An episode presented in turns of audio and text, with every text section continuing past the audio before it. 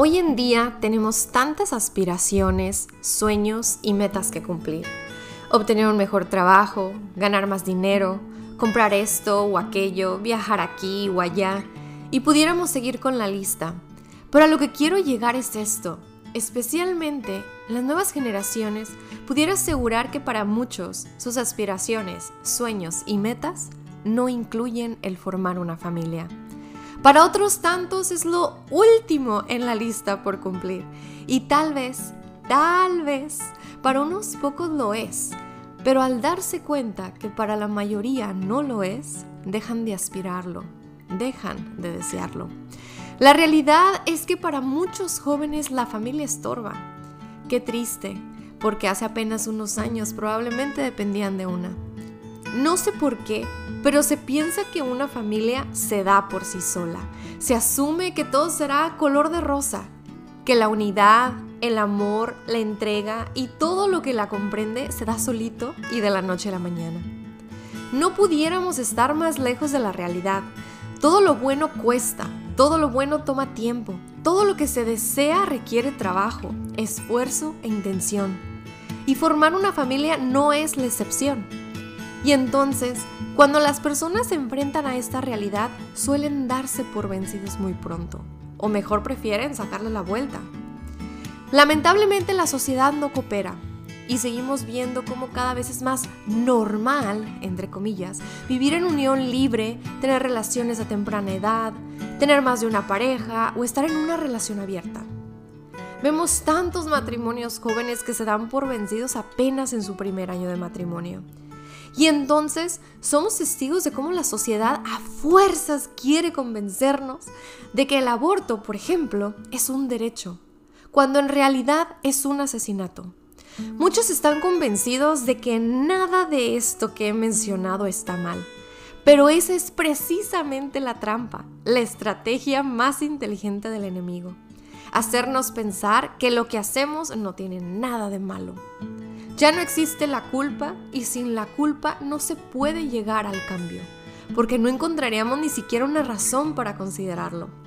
Lamentablemente todo esto ha contribuido a quitarle a la familia su verdadero valor. Hoy en día las familias están en crisis y a muy pocos les preocupa o les interesa hacer algo al respecto. Piensan que esto no tiene ningún tipo de efecto o repercusión en sus vidas. Y entonces nos damos cuenta de que estas vidas están llenas de inseguridades, de depresión, de ansiedad y de miedos. Pero la realidad es que todo tiene que ver. Todo empieza o acaba en la familia. Pero esto no debería de sorprendernos, sino de confirmar lo que hemos sabido desde hace mucho tiempo. Esos problemas no son nuevos, pero sí creo que si no hacemos nada, nada va a cambiar y todos queremos vivir en un mundo mejor, ¿correcto? Seguido escuchamos de aquellos que no profesan una fe que los creyentes somos borregos y que nos llevan por donde quieren y que nunca cuestionamos nada. Pero eso es totalmente incorrecto.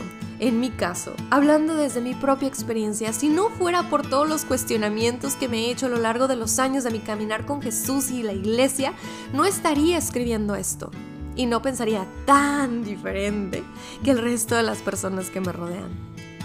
¿No crees que ya es tiempo de empezarte a cuestionar? ¿Por qué sigues a las personas que sigues en las redes sociales? ¿Por qué ves lo que ves en la tele? ¿De qué estás llenando tu mente y tu corazón cada día?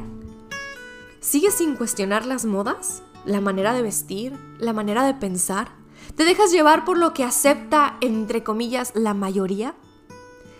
A todo lo que te expones, ¿algo de eso ayuda a fortalecer tu familia?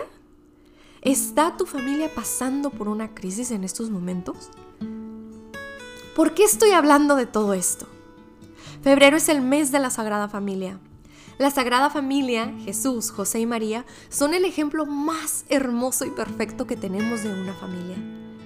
Si estabas en busca de una familia ejemplar a la cual imitar, ya no necesitas buscar más la has encontrado. Dios hace grandes cosas, extraordinarias debería de decir, cuando estamos abiertos a la vida y a la entrega total a los demás. Dios se quiso hacer hombre y aunque tuvo el poder para tronar los dedos y aparecer en la tierra como un hombre de 33 años, no lo hizo. Dios quería saber lo que era ser hombre por amor a ti y a mí. Dios al haberse hecho hombre puede decirte, te entiendo, no estás solo. Dios al encarnarse le dio un valor extraordinario al matrimonio, a los hijos y a la familia. No es casualidad que Dios quiso no solo hacerse hombre, pero ser engendrado en un vientre. Dios eligió a una mujer y a su vientre para engendrar esta vida. En aquellos tiempos la palabra de una mujer no valía nada, pero Dios viene a hacer las cosas nuevas y decide dejar la decisión más importante de la historia de la salvación en una mujer. ¡Wow! ¿Cuánto valor nos da este acto de Dios a todas nosotras? En la Virgen María vemos la importancia de una nueva vida, de una vida que no fue planeada, pero de una vida que fue acogida por amor a Dios. Ella decidió decir sí a la vida, sí a entregarse por completo a esta misión que Dios le encomendó. Para poder realmente hacer algo por nuestra familia, primero hay que entender lo que significa la palabra familia. La palabra familia viene del latín es una palabra derivada de famulus, que significa sirviente o esclavo. ¡Wow! Esto yo no lo sabía, pero ahora todo tiene sentido.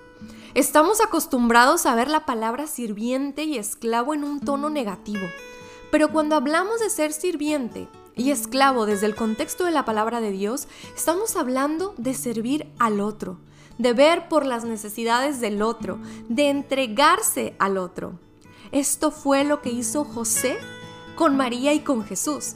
Esto fue lo que hizo María con José y con Jesús. Y eso fue lo que hizo Jesús por toda la humanidad al haber muerto en la cruz. Estaremos de acuerdo en que morir a nosotros mismos, entregarnos y servir al otro no es nada fácil y que nuestra naturaleza pecadora prefiere recibir que dar. Pero no solo podemos quedarnos en la muerte y en la entrega, hay que ver también qué sale de ella. De la entrega total de Jesús brota la vida eterna. Y de igual manera, cada que tú y yo nos entregamos totalmente, hay frutos y muchos. Entre ellos, una familia unida, llena de amor, pero sobre todo una familia que ama a Dios y con sus vidas lo glorifican. ¿Qué tanto te entregas a tu familia? ¿Vives para ti o vives para los demás? ¿Sigues las corrientes sin cuestionarte o te detienes a evaluar realmente lo que anhela tu espíritu? Entrégate a tu familia y ama a Dios y así, solamente así, transformaremos el mundo en un lugar mejor. Una familia a la vez.